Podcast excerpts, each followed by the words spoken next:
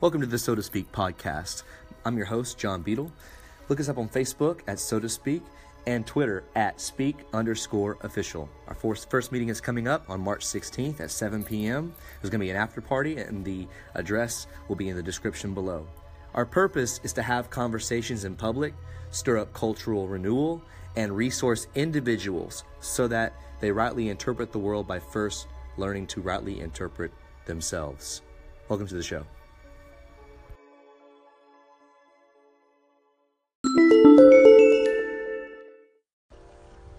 All right, I promised you more interesting content, so here we are on March 1st, 2018.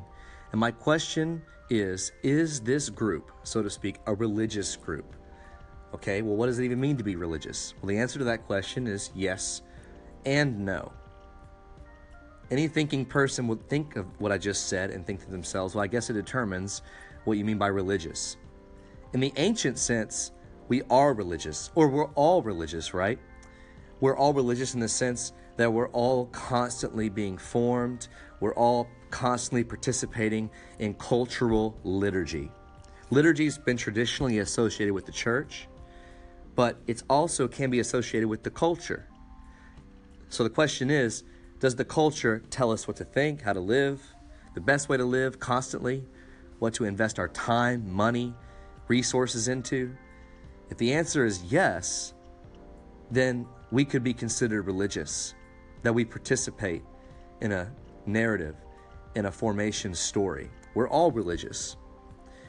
But this group is not necessarily religious in the modern sense, because modern religion, meaning religion after the Enlightenment, is private, primarily private, and separate. Non-integral, basically. That's what I mean. When I say separate, I mean that it's okay, you have your Sunday morning over here, and then you have your Monday morning over here. They're different from your real life. That you could somehow be religious and that it would also not inform your public real life is absurd. You know, we're not, the modern identity is that we're cups. We're all like little cups. We hold our private leanings and conditions on the one hand and then live in a different way. But that's not true. I'm going to propose that we're more porous than that. We're like strainers. We have holes. We leak our identity all over the place. I mean, that's why we exist. One of the main reasons is that we help people form that identity in such a way that their life is more enriching and meaningful. So are we religious? In an ancient sense, yes. We're all being formed. In a modern sense, no.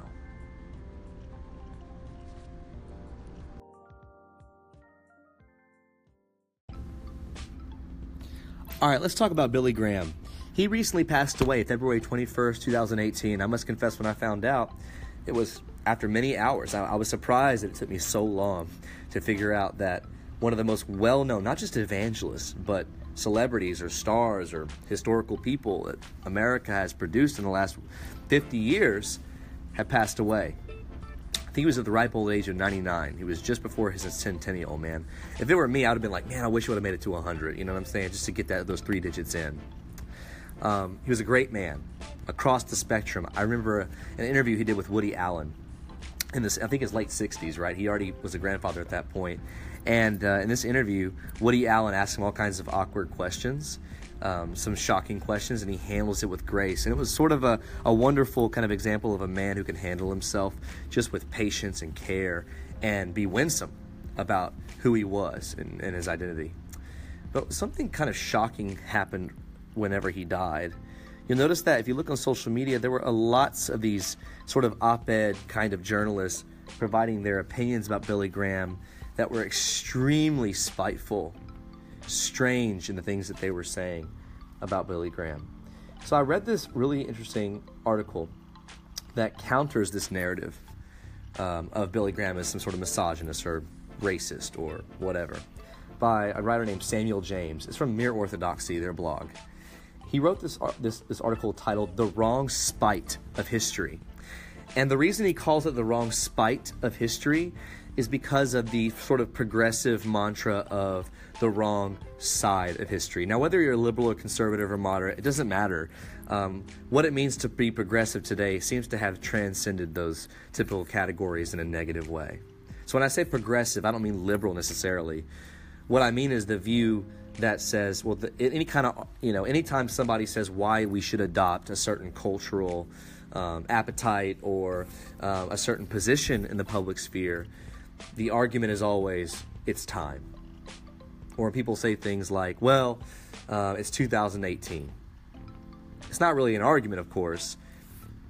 You're just saying stuff. You're just saying things. So it's sort of a play on words. Instead of saying the wrong side of history, he says, in response to that with his title, The Wrong Spite of History. And he's referencing a journalist specifically from Slate.com named Ruth Graham, no relation, who said this about Billy Graham after she also confessing to wincing at the different very harsh criticisms about Billy Graham's politics, especially on LGBTQ issues. She says this: I can't defend Graham's tone-deaf forays into LGBT issues, though he wasn't nearly as concerned with the issue as many of his peers. He was arguably ahead of most white pastors on the racial conflicts of the 1950s and 1960s, but certainly no crusader. Let me stop right there before I keep reading. What she's basically saying is, hey, he had a lot of good things to say, and he did a lot of great things in social justice world, but I cannot give him that unless I first communicate to you that I still disagree with him on some of these things. It's a very condescending way of, it's a way of signaling to your supporters that you're so afraid of being guilty by association that you still have to say the negative, no matter even if there's a positive in there. Okay, let me continue. Here's what she continues to say. He was caught on tape denigrating Jews in the Oval Office during the Nixon administration. 99 years on Earth provides a lot of time for growth and self-reflection, and Graham eventually apologized for these moral errors, but he never flipped around and became an activist with sustained attention to social justice. No one, she says, is obligated to forgive him. And then Samuel James continues, read that carefully. Billy Graham's sin in the end was that he never became a progressive. And for that reason, quote, no one is obligated to forgive him. And then he says, and we ought not to shame those who eulogize him with, quote, have fun in hell, XYZ. And then he goes on to say of something very, very interesting. He says, what unsettles me about the modern progressive movement is its spite. I have used this space and other spaces to hold conservatives accountable for their spite and hatefulness, but I'm honestly not sure if there are any progressives doing the same for their side. When even Slate's Graham-sympathetic eulogizers are making moral equivocations in the service of vile sentiments toward a bereaved family, I have to wonder whether the woke left has any prophetic voices left within its own tribe. Now, here's what I want to say about this article and his response. Let me just say this.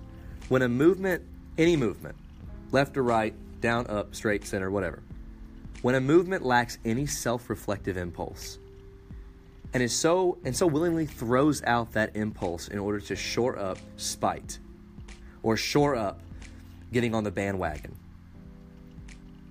run away. These people do not care about you or your thinking, only on your conversion. And of course, the way a lot of progressives want to do conversion is through power. This is how it happens in electoral politics all the time. And a lot of our public conversation, unfortunately, has gone the route of which is, we don't have time for conversation, they say. We can't make arguments. What's the point of making arguments when you can just get power? Well, my question for those people is this: who's a religious fundamentalist now?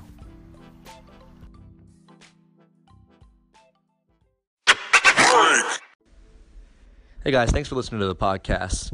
I'm your host, John Beadle. I'll go ahead and subscribe to our iTunes and like us on Facebook. Have a great day.